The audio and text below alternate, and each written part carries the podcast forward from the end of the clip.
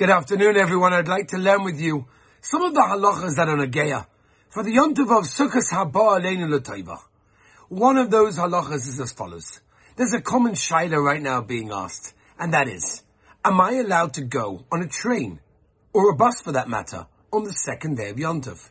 Now, of course, we keep two days because we are what we call B'nai Chutzlaretz in Eretz Yisrael.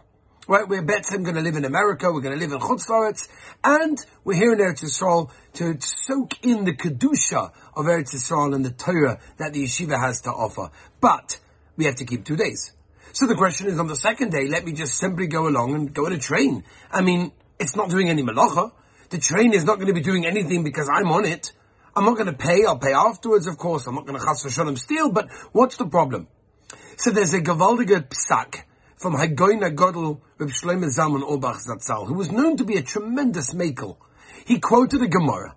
The Gemara says, Kalamavaza es ha-moyadois ki ilu That a person that's mavaza, he disgraces the Yomim Tovim.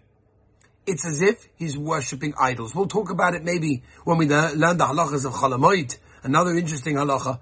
Rabbi Shlomo Zalman said, on this Gemara goes, a person that goes on a train on the second day of Yom Tov. He would never dare to do that on Shabbos Kodesh. He would never dare to do that in America on the second day of Yom Tov. But all of a sudden now, when he's in Eretz Yisrael and he sees other Yidden doing Malacha, he feels, okay, what's the big deal? He's Mezalzel Yom Tov.